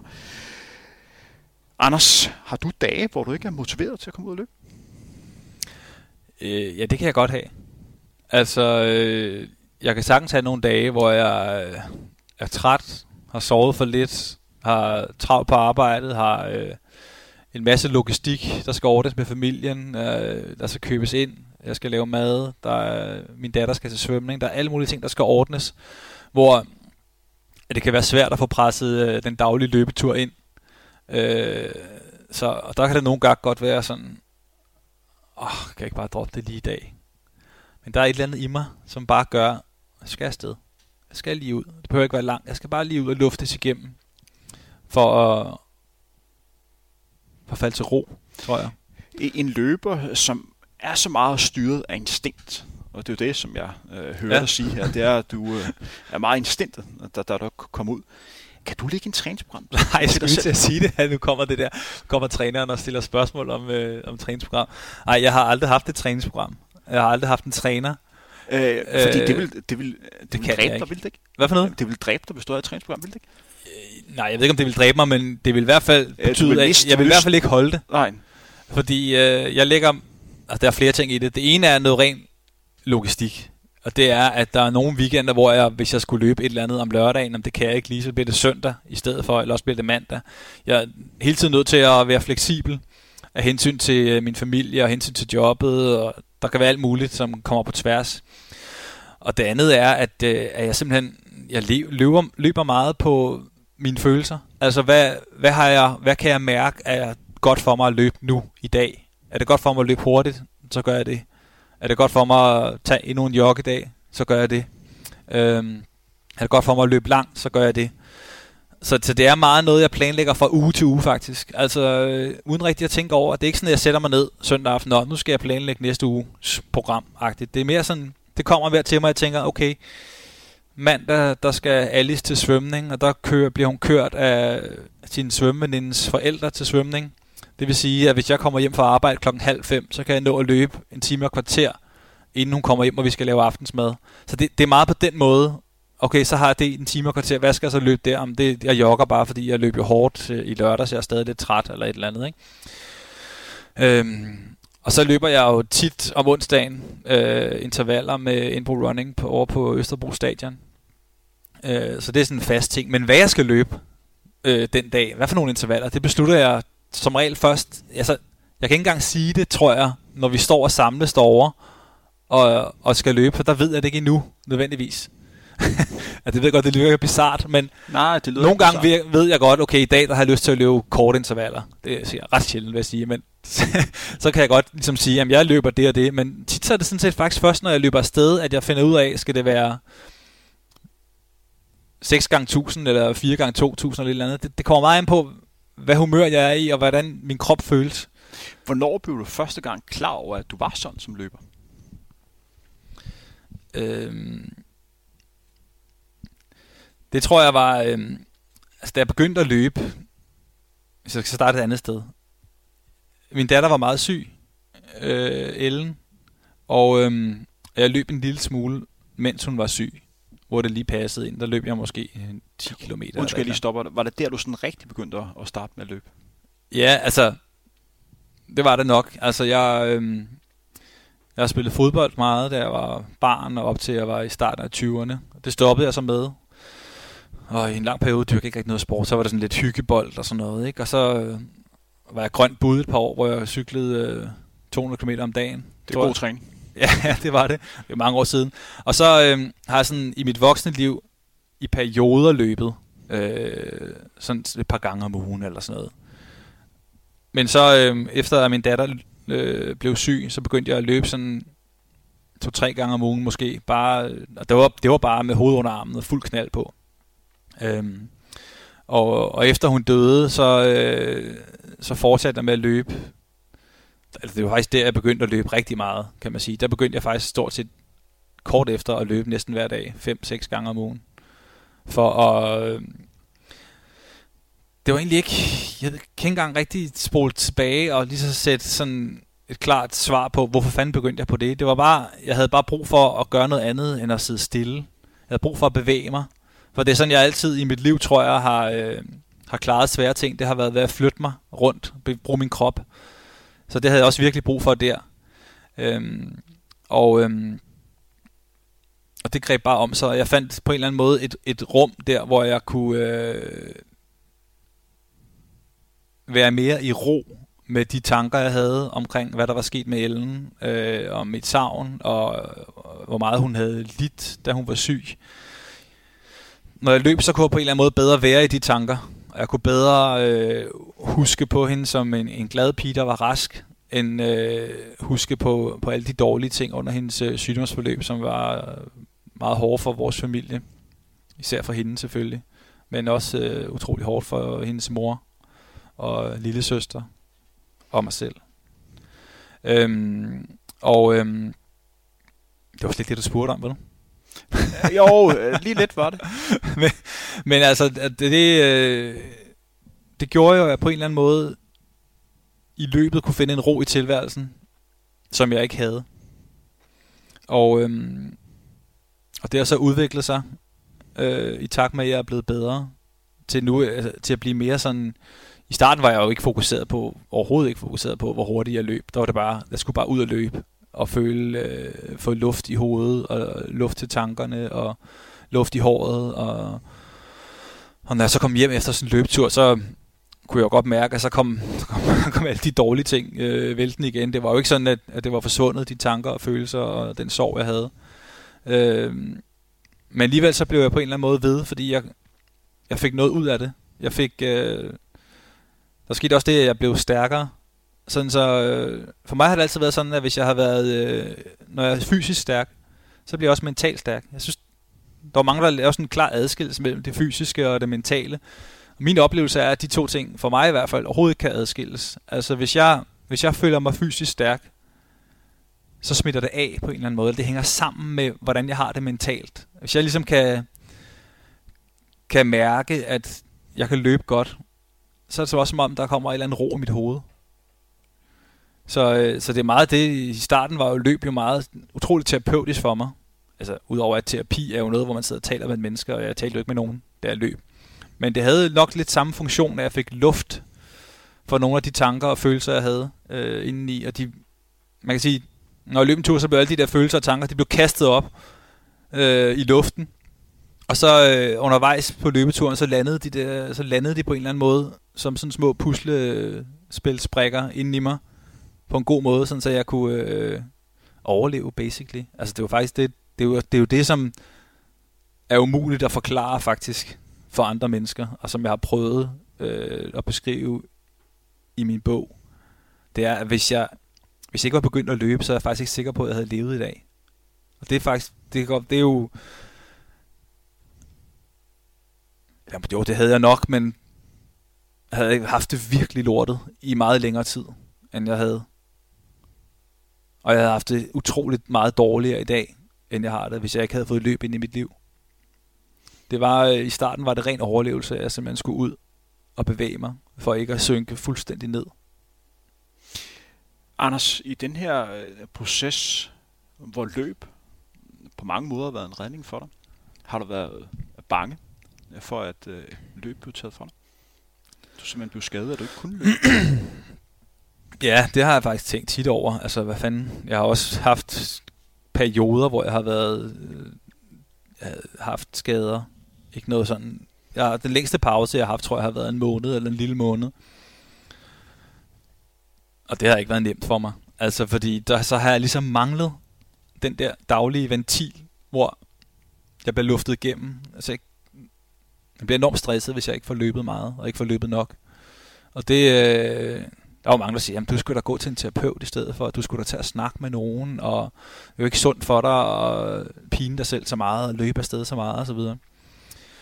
Og jeg vil da bare sige, at jeg har da været til masser af terapeuter, efter Ellen døde. Altså, jeg har da siddet og snakket både, både med, sammen, altså i sådan nogle grupper, noget soveforløb, og jeg har også været alene til terapeuter. Jeg har også været sammen med med Freja, min kæreste, øh, hvor vi har siddet og snakket med en psykolog med ekspert i sorg og så videre der er ikke nogen af dem endnu, der ligesom har kunne fortælle mig noget, jeg ikke ligesom selv allerede havde mærket, eller tænkt, eller følt. Det er ikke noget, der, det er ikke noget, der kan tales væk. øh, det som jeg har oplevet, og jeg ønsker ikke at tale det væk. Jeg ønsker, at det skal være en del af mig. Jeg ønsker at huske på det så meget, som jeg overhovedet kan. Fordi det var jo Ellen, og en tredjedel af Ellens liv var i sygdom. Jeg har ikke noget behov for at glemme, at hun var syg overhovedet. For det vil være uærligt over for hende, og uærligt over for mig selv. Jeg har brug for at dyrke hendes liv, og mærke, at hun stadig er en kæmpe del af mig, og vil være det altid. Og det øh, hjælper løb mig med. Så når jeg har, haft, har været skadet, så har jeg manglet det der.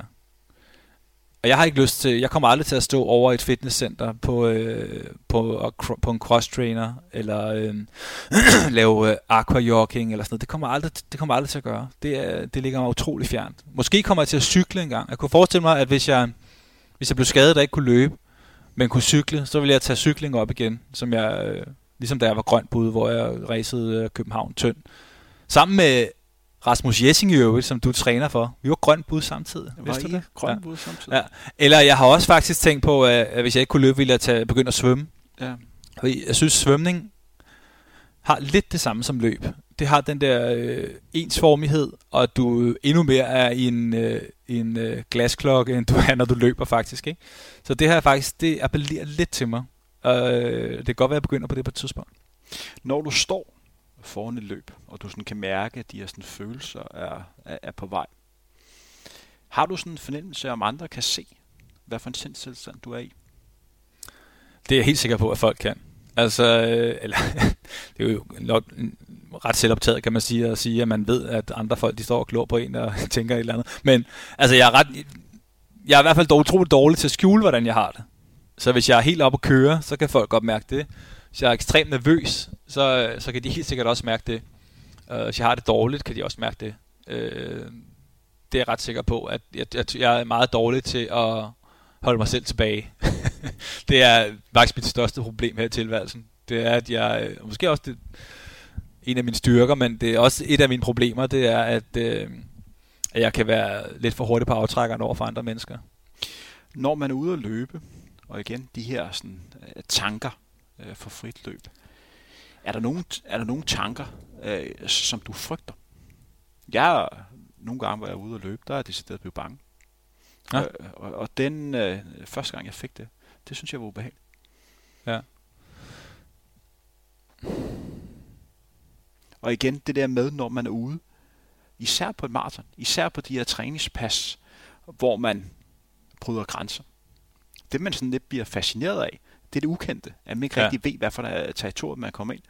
Men første gang man sådan oplever, at det kan være andre ting, det kan sådan være, være, en, lidt, øh, være en lidt skræmmende oplevelse. Det, det er jo meget dobbelt, ikke? Altså fordi på den ene side, så man skal i gang, hvis jeg skal i gang med et maratonløb, eller det kan også bare være et langt, hårdt træningspas, så den første tredjedel af det er jo den værste nærmest. Altså det er jo den, hvor man jeg i hvert fald godt kan martre mig selv med tanker om, kan jeg løbe det her pas? Kan jeg klare det her? Kan jeg et eller andet? Ikke? Og det kan godt komme til at fylde for meget. Øh, men øh, omvendt så jo længere, jo længere jeg kommer ind i et langt træningspas, jo mere sikker bliver jeg på, at det nok skal gå. Så jeg, jeg er aldrig sådan, jeg bliver aldrig sådan bange, når jeg løber på den måde. Det gør jeg simpelthen ikke. Altså, øh, jeg kan godt blive nervøs over, at det her det er for hårdt, eller det her, det kan jeg ikke. Men jeg får aldrig, jeg får aldrig sådan en angstfølelse omkring det. Det gør jeg ikke. Det gør jeg kun, hvis jeg ikke løber, ja. vil jeg sige. Jeg vil sige, at hvis jeg ikke får løbet det, øh, den mængde kilometer, eller dit træningspas, og den, nu sagde jeg før, at jeg ikke har noget træningsprogram, men jeg har jo alligevel i mit hoved en idé om, især op til maraton og så videre, at den her periode, der skal jeg løbe så og så mange kilometer om ugen, og jeg skal løbe en lang tur og to, en hård tempotur og et intervalpas for eksempel. Ikke? Og, øhm, og hvis jeg ikke får løbet det, eller øh, er nødt til at ændre noget af det, det kan godt give mig hjertebanken.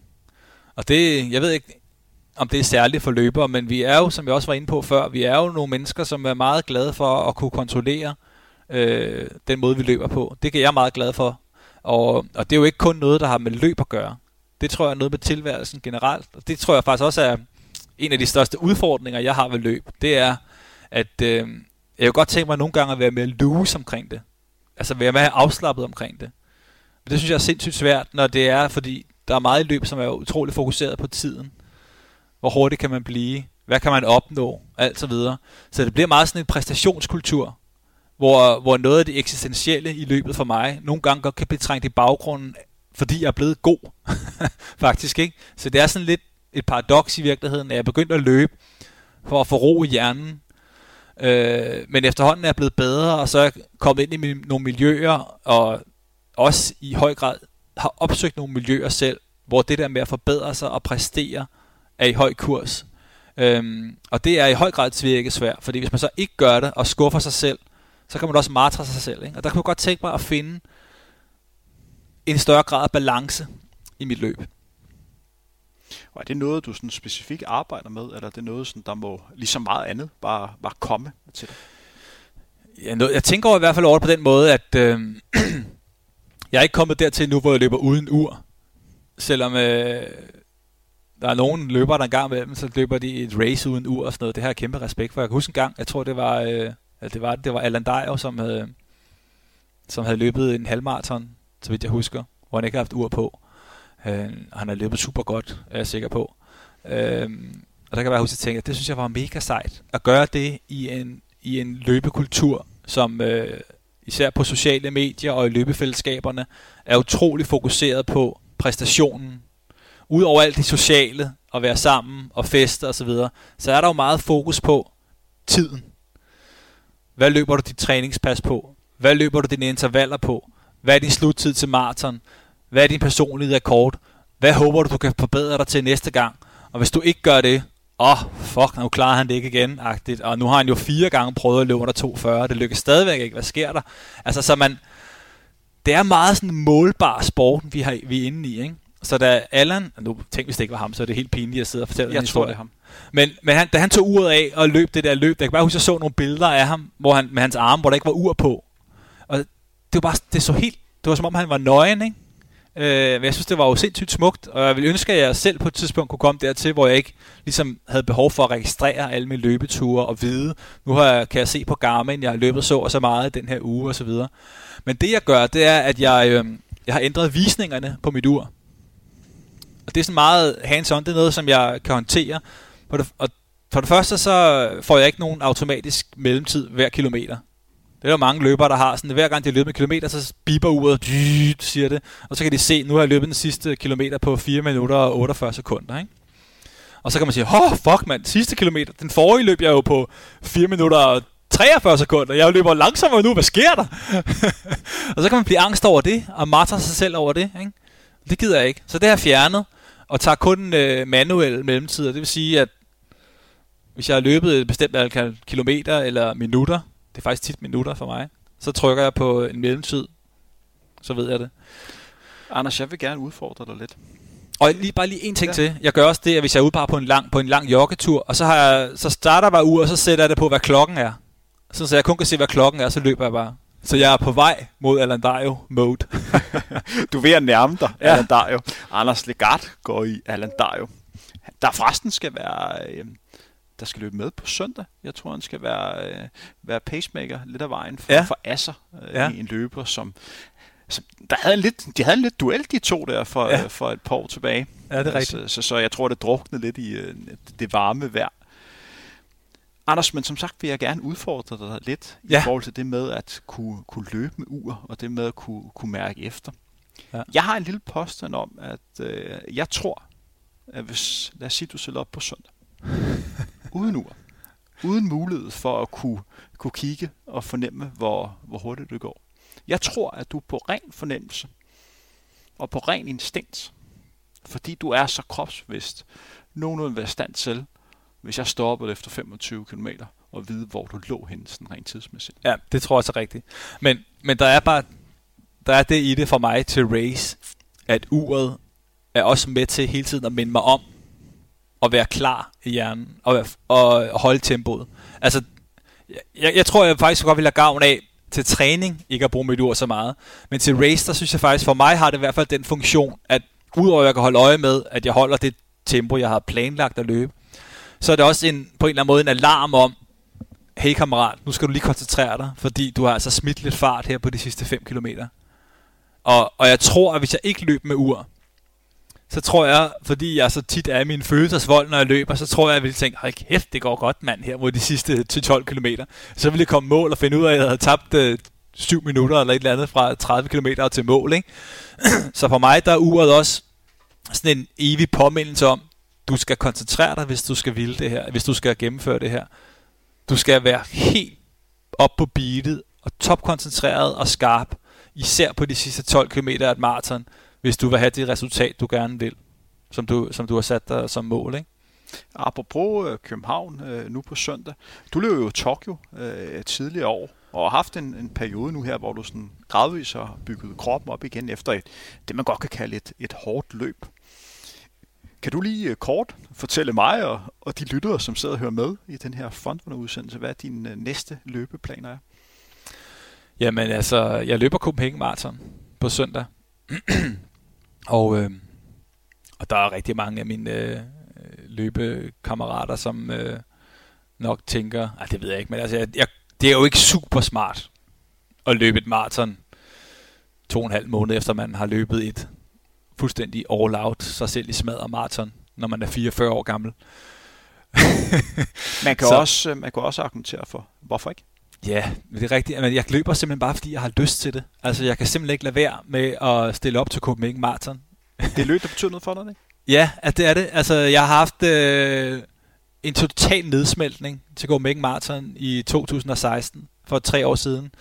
Hvor jeg, det var en af de øh, to-tre gange, hvor jeg, fire gange tror jeg, hvor jeg prøvede at løbe under 240 hvor det mislykkedes. Og dengang, der mislykkedes det eklatant. Det var også en varm dag, var det ikke? Det var en frygtelig varm dag, ja, hvor, så vidt jeg husker, så kom varmen sådan snigende øh, i løbet af løbet, og hvor det faktisk havde i en lang periode op til løbet havde været sådan helt almindeligt køligt vejr, men lige den dag, der kom varmen bare.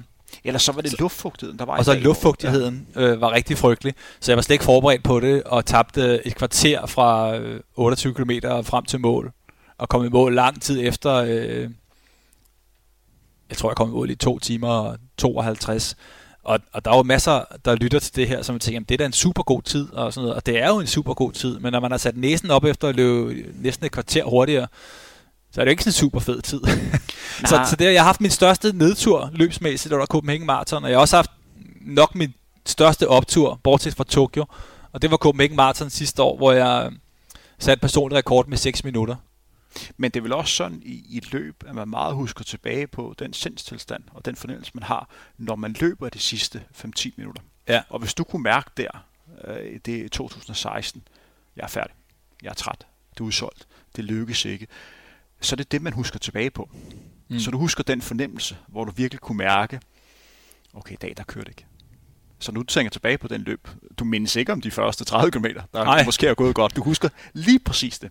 Ja. Jeg husker, øh, at jeg simpelthen ikke kunne holde mit tempo, og jeg drak, havde drukket for lidt, og jeg var alt for øh, overmodig, og tænkte, at jeg behøver ikke drikke alt det lort og sådan noget. Så jeg er blevet meget klogere nu jo. Øh, men det, jeg husker mest faktisk, udover at jeg gik ned, det var, at jeg ikke udgik. Altså, øh, at jeg simpelthen, jeg kom, det var jo lorte sidste 15 km, fordi jeg løb så langsomt, men jeg kom trods alt i mål. Øh, så det, øh, i virkeligheden var det klart det hårdeste løb, jeg har løbet, tror jeg. Fordi det gik så langt, det tog så lang tid. og så havde jeg så øh, min store oplevelse til Copenhagen Marathon sidste år, hvor jeg... Og det er der, hvor videoklippet er fra? Det er der, hvor øh, det videoklippet er fra, som du nævnte. Det var derfor, jeg lige ville nævne, at, øh, at der havde jeg øh, trænet øh, i syv måneder op til det løb med det mål at komme under 2.40, og der, kom, der løb jeg så faktisk 2.35 i stedet for 2.40, øh, og var fuldstændig overstadig på de sidste 5 km af det løb der. Det var helt vanvittigt, og jeg var så glad, da jeg kom i mål, og det er også derfor, man kan se det der. Jeg er jo totalt uden for pædagogisk rækkevidde på det der øh, videoklip der. Anders, må jeg lægge øh, videoklippet op her efterfølgende, så, ja, folk, ja, kan, for, så folk kan se, ja, ja. hvor glad du var. Som sagt, det var det klip, jeg refererede for, for en det der blev en lille time siden, ja. hvor man kan se en mand, der bare har det rigtig, rigtig godt. Ja, det er... Jeg blev rørt af det. Og det kan også godt være, at jer, der sidder og, og hører med og, og kigger på det, også bliver, bliver rørt. For det var, det var stærke følelser, og det er det, som løb kan.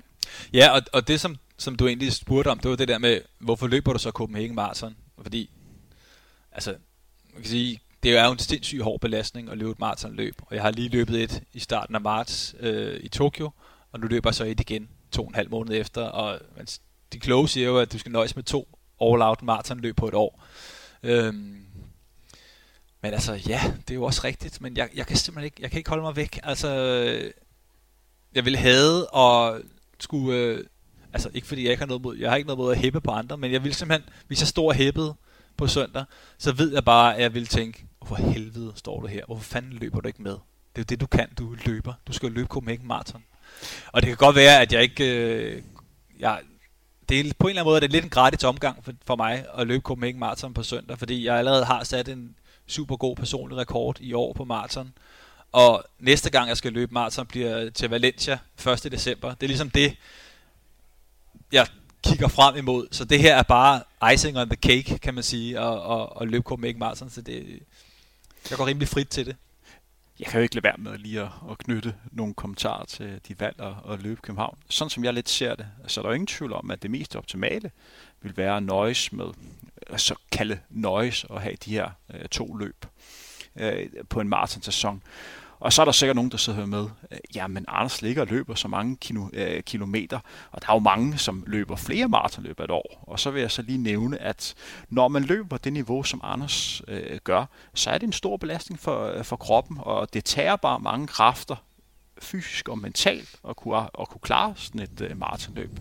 Men argumentet øh, for, at jeg også vil anbefale at, at løbe København, det er, at du står her, du har ikke været skadet i en lang periode. Øh, du er sund og rask, og du har trænet i en god ting. Vi har 40 års jubilæum i København. ja, det er det. I en, en sport, som, som du elsker på det. Hvorfor skulle du ikke være med i løbet?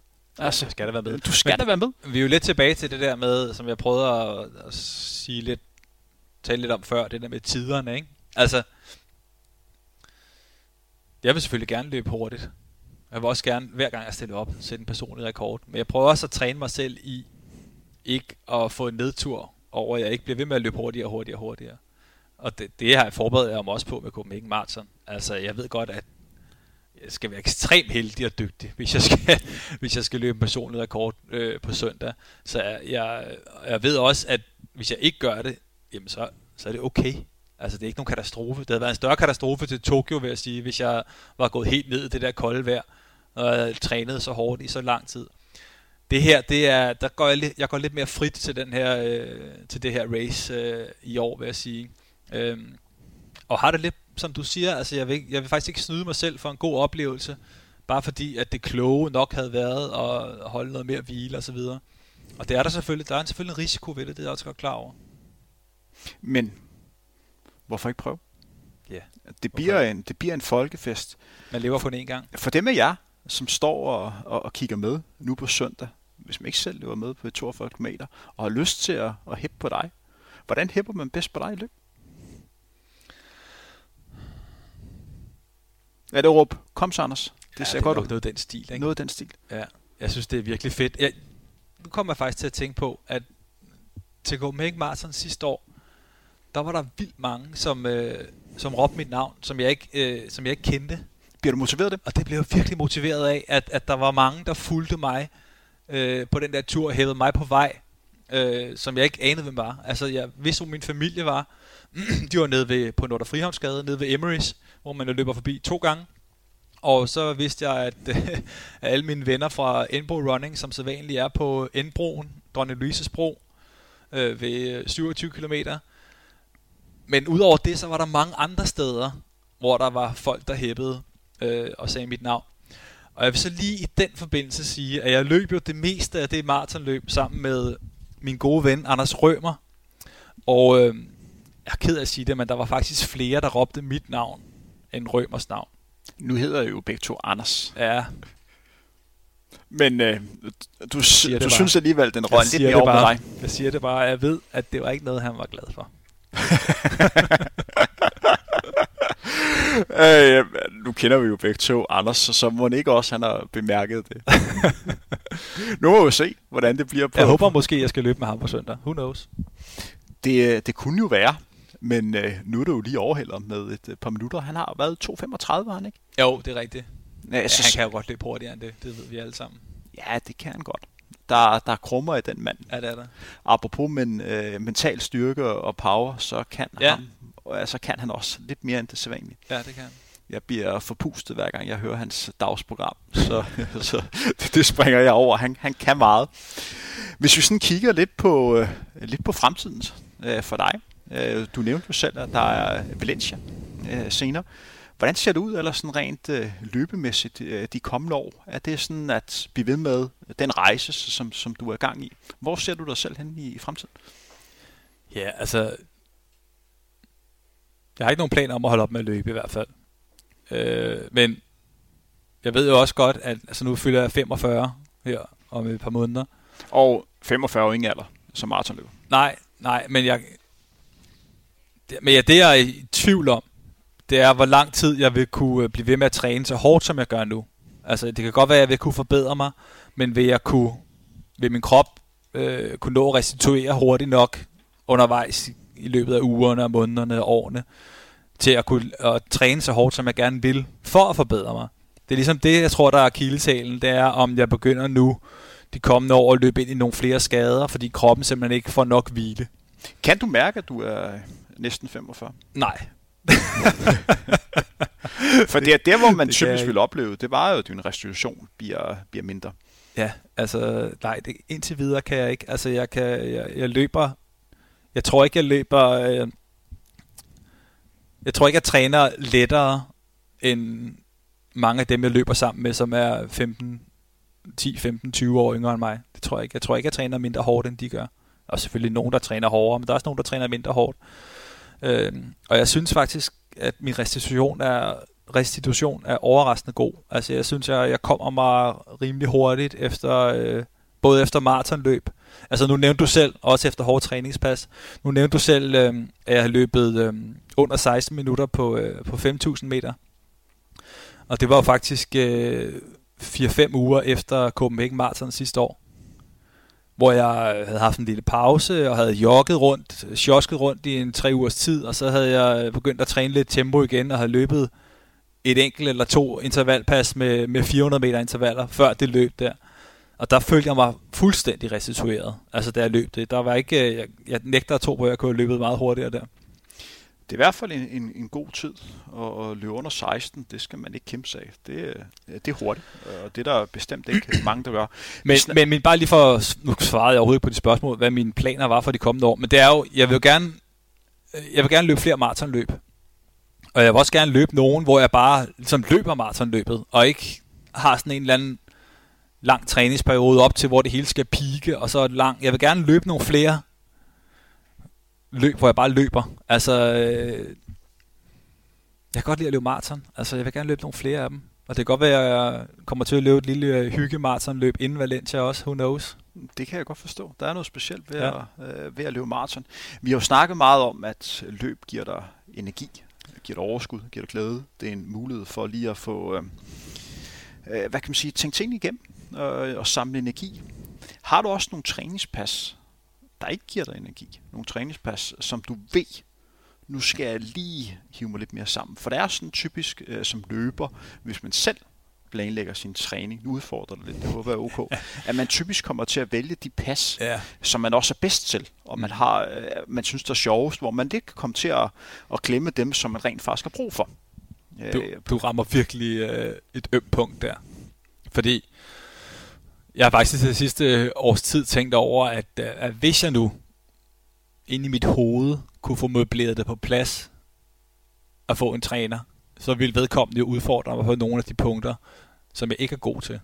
Og det tror jeg faktisk ville gøre mig til en bedre løber, hvis jeg kunne holde det. Men min tvivl er jo så, om jeg kunne holde er, om, øh, øh, om du vil fortsætte som løber, fordi Ja. man mister glæden ved det, Jeg ved i hvert fald, at der er nogle ting, som jeg aldrig gør i min træning, og som jeg burde gøre.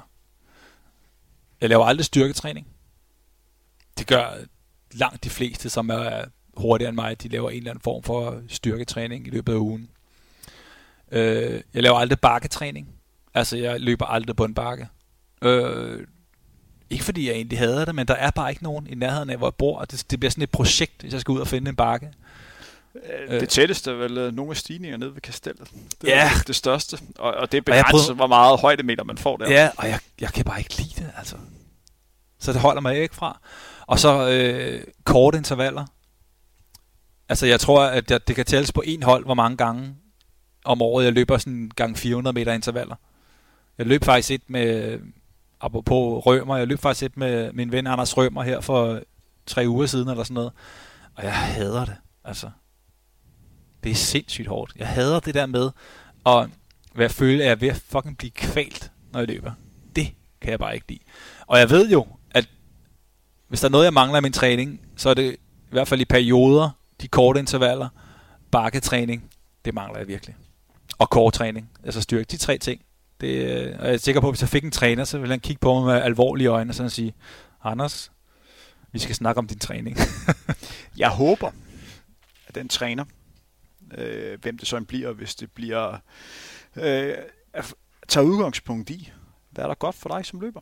Ja, altså det øh, tror jeg også er det rigtige at gøre. Øh, fordi jeg synes personligt, at det, som man glemmer lidt nogle gange, det er at opmærksom på, det er, at vi løber alle sammen for noget forskelligt. Vi er mm. alle sammen forskellige. Og først og fremmest handler det om, at du er motiveret til at komme ud og løbe. Og du ja. synes, det er, synes, det er sjovt. Så kan man snakke om, at der er nogle ting, der, der er bedre end andre, men det skal være løberen, der dikterer træningen. Ikke træner, uh, træningen, der dikterer uh, løberen. Fordi så tror jeg, at du taber løberen uh, efterhånden. Ja. Fordi det, der gør, at du kommer ud og træner, når vejret er barsk, det er fordi, du er motiveret ja, det er uh, til det.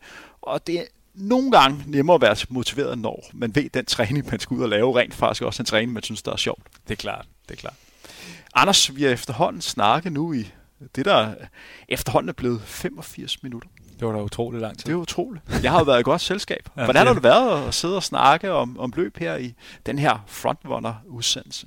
Jeg synes, det har været fedt. Altså, det er jo sjældent, man var for, lej- for lejlighed til at snakke løs om løb i så lang tid. Det er jo, det er jo for mig er det jo blevet min store passion. Altså, der er jo, der er jo nogle gange, altså, hvor jeg føler, at, at det ikke engang en følelse, men hvor det ligesom er, jeg planlægger meget af min hverdag rundt om løbeturen. Altså, ja, ja, jeg skal på arbejde, men jeg skal fandme heller ikke arbejde mere, end jeg lige kan nå at løbe den tur, jeg gerne vil. Øh, og der, du, du håber ikke, at min chef flytter med i dag, men der er da tit, at hvor jeg, øh, hvis jeg øh, sidder om eftermiddagen på arbejdet, at så går jeg måske lige lidt før, fordi så kan jeg lige nå at løbe 5 km ekstra. Øh, især i de der tunge perioder op til maraton. Men okay, så møder jeg tidligt om morgenen, og så sidder jeg også nogle gange sent om aftenen og arbejder derhjemme, så i det lange løb, så går det nok, ikke, nok rimelig op. Men, men det er fedt at snakke om løb. Det er, jeg synes, det er en kanon fed sport, som vi øh, alle sammen øh, har en, alle der lytter, og, og os to har en, en stor passion for. Øh, og jeg håber, at jeg kan være med til også at udvikle den fremover. Og, øh, og for min eget vedkommende, så øh, har jeg jo en drøm om på et tidspunkt at, at løbe under 2.30 på et maraton. Igen. Meget realistisk drøm. Ja, men nu sidder jeg så igen, og det er jo helt det der. På den ene side, så vil jeg gerne gøre mig fri af at fokusere på tiderne. På den anden side, så vil jeg sindssygt gerne løbe under 2.30 på et maraton. Ikke? Kan du se det? Jeg det er jo sagt, mega svært at finde den balance Jeg der, kan sagtens se det, men igen, nu udfordrer. Måske kan det også være søgen efter en bestemt fornemmelse. Fordi, ja. lad os sige, du kommer under 32. Hvordan tror du, du har det undervejs? Hvis du kigger på sådan en ren kropsfornemmelse. Jeg tror, jeg har det ligesom, øh, når jeg løber de andre maratonløb, som går Du tror godt. ikke, der, at du vil have det på en anden måde? Nej, jeg tror, jeg vil have det på samme måde. Altså, så, hvis jeg kommer under 32, så er det jo bare fordi, at jeg er blevet hurtigere og kan løbe samme belastning som på min krop, som jeg kunne der løb i Tokyo for eksempel. Det er bare, jeg er bare blevet bedre. Apropos, øh, apropos løb, og det er jo forskelligt for, for løber til løber. Hvornår kan du mærke på et træningspas eller konkurrence, om du har gode eller dårlige ben? Det kan jeg først, når jeg er over halvvejs. Det er først der, du kan mærke Ja, det tror jeg. Altså, øh, måske på et maratonløb, der kan jeg godt mærke det lidt før, men, men det har noget at gøre med det der med, hvornår man har gode ben. Det synes jeg, det synes jeg hænger meget sammen med, hvordan man har det i hovedet. Øh, og jeg plejer først ligesom at være rigtig godt i gang. Min krop, krop plejer først at være rigtig godt i gang, når jeg har løbet over en time. Så du kan godt se, at øh, for eksempel her i sådan en nedtrapning til maratonløb, der kan man godt gå og, og føle, at man har skøre ben, fordi man kan jo aldrig rigtig at komme i gang jo. Så skal man jo hjem. Det er en hård periode at lave nedtrapning, ja. øh, fordi øh, fokus det ligger på, på løbsdagen. Ja. Og du kan bare ikke freestyle i en løbetur. Altså, du kan ikke bare sige, krop, nu skal du bare af dig selv transportere dig hjem. Man skal jo bruge en eller anden øh, form for energi. Ganske kort. Hvorfor skal man ud og se til Nord Copenhagen Marathon nu på søndag? Hvorfor skal man enten være med, eller stå og på løbet? Du har jo selv lavet øh, løbsavisen.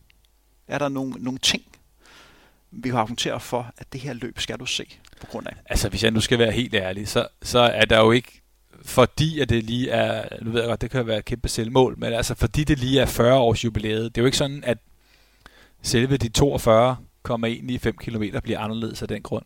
Selvfølgelig vil der være noget ekstra, noget ekstra hype omkring løbet og sådan noget, men til dem, der skal ud og kigge, der tror jeg bare, man skal se det som, det er en fed oplevelse at gå ud og se et maratonløb.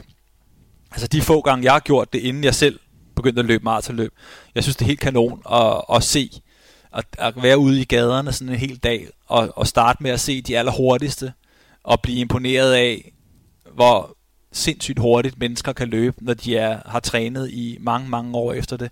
Det er jo fuldstændig som at se folk øh, på cykel så hurtigt, som, øh, som de hurtigste kommer til at løbe på søndag til Copenhagen Marathon. Og det gør de altså i lidt over to timer. Ikke?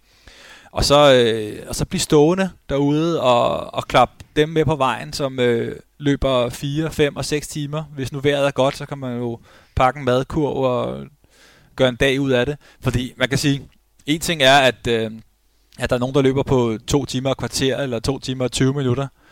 Men der er også folk, som løber på søndag, som løber på 4 timer, som er den almindelige tid. 5 timer. timer, 6 timer. Og det er jo mindst lige så hårdt for dem, som får de hurtigste. Jeg faktisk vil våge den påstand at sige, at det er meget hårdere at løbe maraton på 6 timer, end det er at løbe på 2 timer og kvarter. For du er i gang så meget længere tid.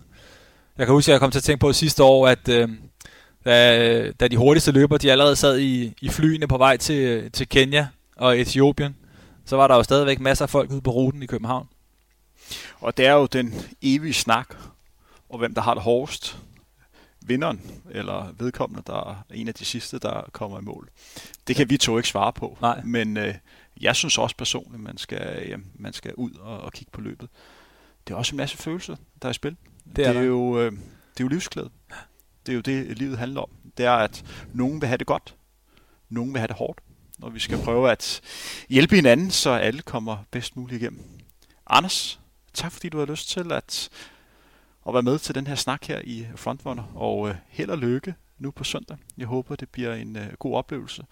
Og til dem af jer, som øh, har lyttet med hele vejen igennem, jeg håber, I kunne lide den udsendelse her med Anders Legard. Hvis jeg har mulighed for det, så mød op nu på søndag, enten at, at løbe med, eller hæppe på, på Anders og de mere end 13-14.000 løbere, der nu har købt øh, billet øh, til dette års jubilæumsudgave. Husk at følge Frontrunner øh, på der, hvor du hører podcast. Det er på iTunes, SoundCloud og nu også på, på Spotify. Som sagt er jeg tilbage igen efter en april måned, der for mit vedkommende stod på en lille rundrejse i Europa og har planlagt hele to andre udsendelser i denne uge her. Så vi høres ved ingen længe. Ha' det så godt.